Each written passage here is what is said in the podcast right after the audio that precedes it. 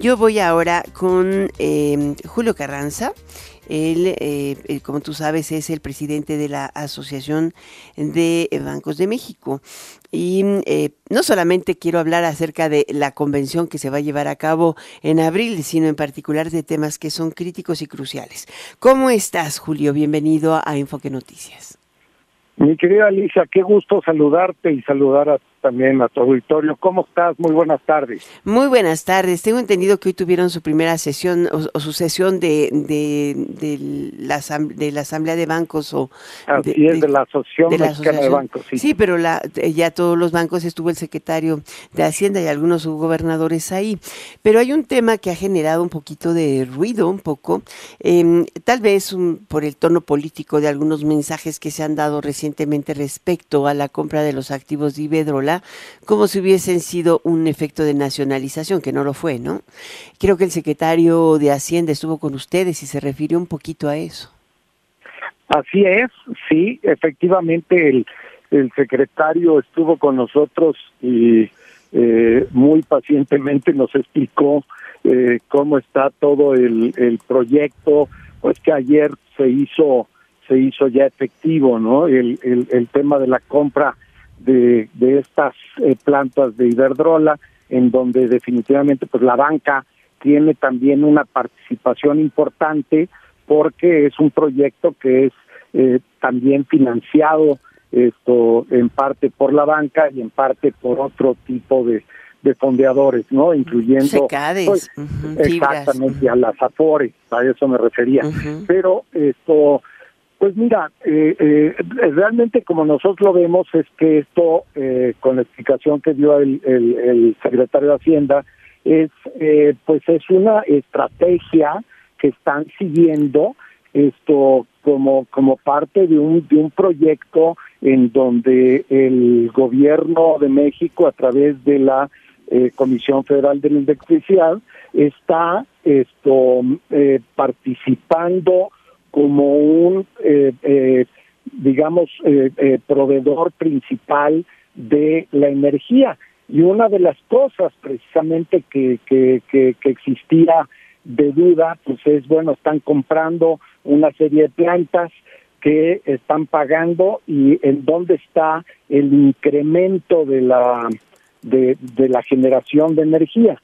Lo que él lo que él dice es que eh, hay una eh, eh, digamos, eh, generación pendiente o capacidad, quisiera yo decir, de, eh, de generación adicional de energía que no se estaba aprovechando en la Comisión Federal de Electricidad y que esto precisamente viene a ser parte de este proyecto para hacer un proyecto mucho más eficiente y sobre todo para eh, generar todos los proyectos pues de nearshoring y de apoyo a toda la inversión extranjera directa que está llegando al país que es que es una cantidad muy importante. Nosotros eh, la verdad es que nos quedamos tranquilos con la con la explicación que que nos dio el secretario pensamos que esto es parte de una estrategia bien pensada no es parte de un de un capricho sino simplemente es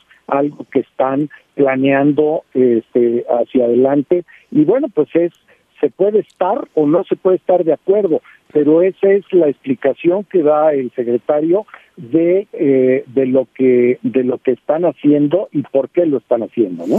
Pues sí, porque además finalmente estos eh, todas estas plantas tenían contratos de entrega de energía a la Comisión Federal de Electricidad y su su, su principal comprador era la Comisión Federal de Electricidad.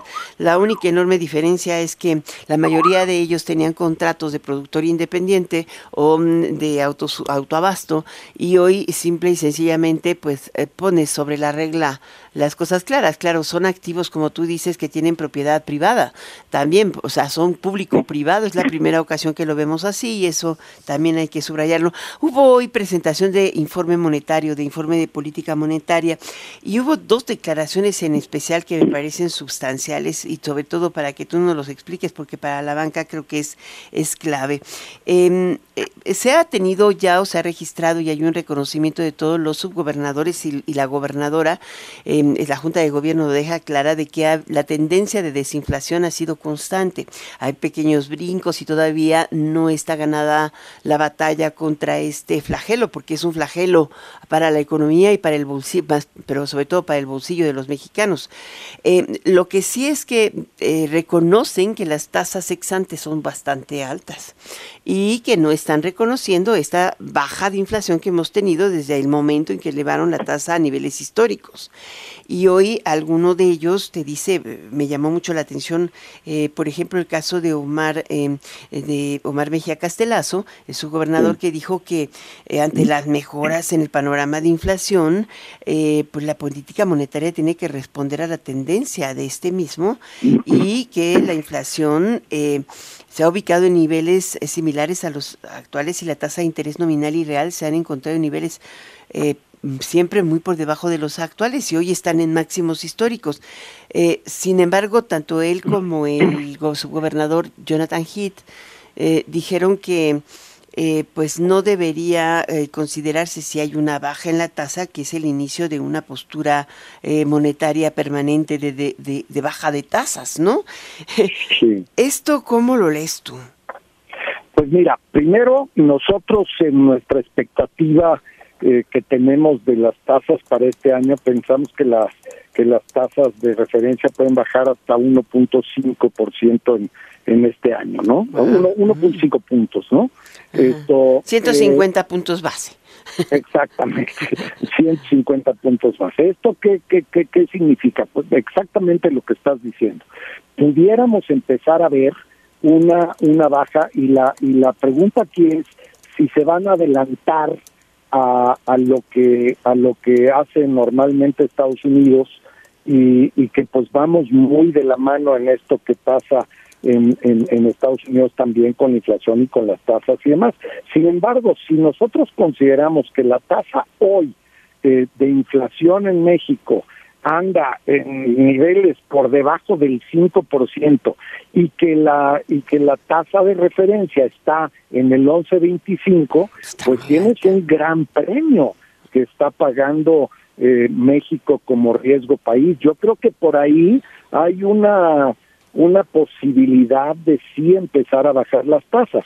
Sin embargo, por el otro lado, yo creo que lo que los ha frenado es el, tema de que la inflación eh, subyacente todavía eh, en el mes de enero hubo un repunte, sobre todo en la parte de algunos productos agrícolas, que esto ya en febrero pudiéramos este, ver que otra vez retoma el camino hacia la baja la inflación y esto les permitiría que eh, muy probablemente en marzo eh, pudiera venir eh, esta, este inicio de, de, una baja eh, en la tasa y esperar un poco a ver también pues todos los, los demás efectos que esto pueda generar, ¿no? Eh, una baja en tasa en, en, en, México definitivamente va a hacer que el tipo de cambio se pueda este, eh, subir un poco, pero nosotros creemos que, que, que, sería muy poco, que es algo que es muy razonable que, que, fuera retomando este este valor esto que todo mundo hemos esperado sobre niveles de 18, de 18, 50 en el tipo de cambio y que y bueno pues eh, eh, está un poco todavía por verse. Creo que los análisis en Banco de México están en ese sentido y, nosotros estamos a la expectativa de ver qué es lo que lo que piensan hacer con ello. Pues muy bien, muchísimas gracias. Gracias por tomarnos la llamada al presidente de la Asociación de Bancos de México, Julio Carranza, usted lo oyó. Y sí, nos vamos a Acapulco a mediados de abril, segurito vamos a estar allí transmitiendo Enfoque Noticias con la Asociación de Bancos de México. Gracias por la invitación, Julio. Me va a dar muchísimo gusto este, verte por allá, Alicia. Eh, este, vamos a tener una buena convención en Acapulco, van a ver. Pero antes nos entrevistamos, ¿no? Me encantan las entrevistas contigo, y muchos temas que tratar. Muchísimas gracias, Julio. Un fuerte abrazo, Alicia. Hasta bye bye. Gracias.